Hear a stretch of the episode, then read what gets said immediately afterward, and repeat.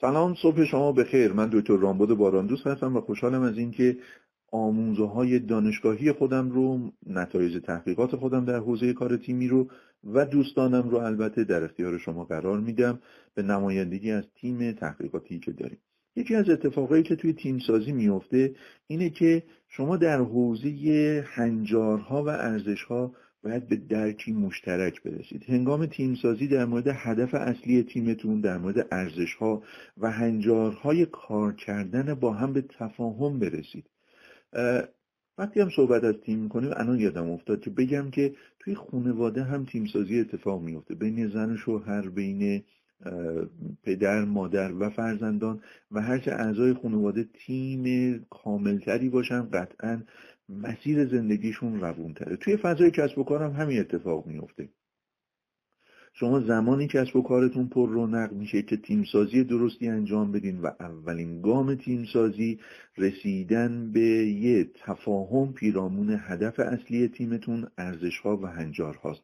و از اون طرف اگر موقع یارگیری یا این جلساتی که می‌ذاریم برای مفاهمه متوجه شدین یکی دوتا از اعضایی که توی جلساتتون هستن در راستای هدف تیمی کار نمی‌کنن ارزش ها رو قبول ندارن یا هنجارهای فردی رو بر هنجارهای تیمیشون ترجیح میدن و حاضرم نیستن بیان توی باغ کار تیمی اون وقت یواش یواش باید با اونها خدافزی بکنید یا افرادی رو که هنجارها و ارزشهای تیمی رو می‌شناسن قبول دارن و بهش متعهد هستن جایگزینشون بکنید.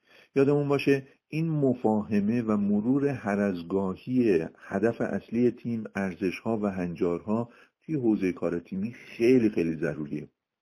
به تعبیری به تعبیری یکی از تفاوت‌های کار تیمی و کار گروهی در واقع همین مفاهمه است.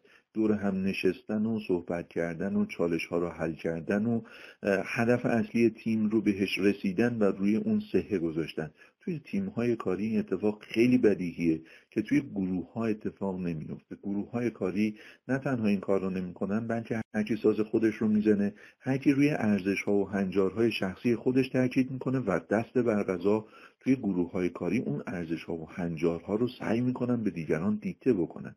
برای تیمسازی یادمون باشه باید اهداف و ارزش و هنجارهای کار کردن با همدیگه رو به مفاهمه برسیم.